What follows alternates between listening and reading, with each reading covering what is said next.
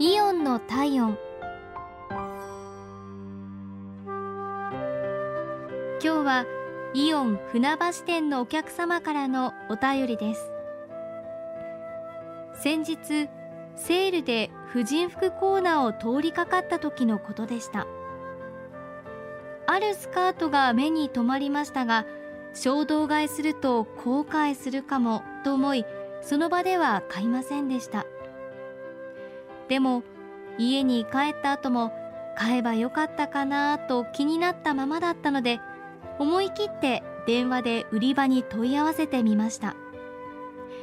そのスカートはすでに売り切れてしまったとのことでしたが店員さんは他の店から取り寄せてくれること。しかもサイズが心配ならともうワンサイズ取り寄せることを提案してくださいました。値段も下がったセール品なのにこのような親切な対応をしてくださり本当に嬉しく思いました。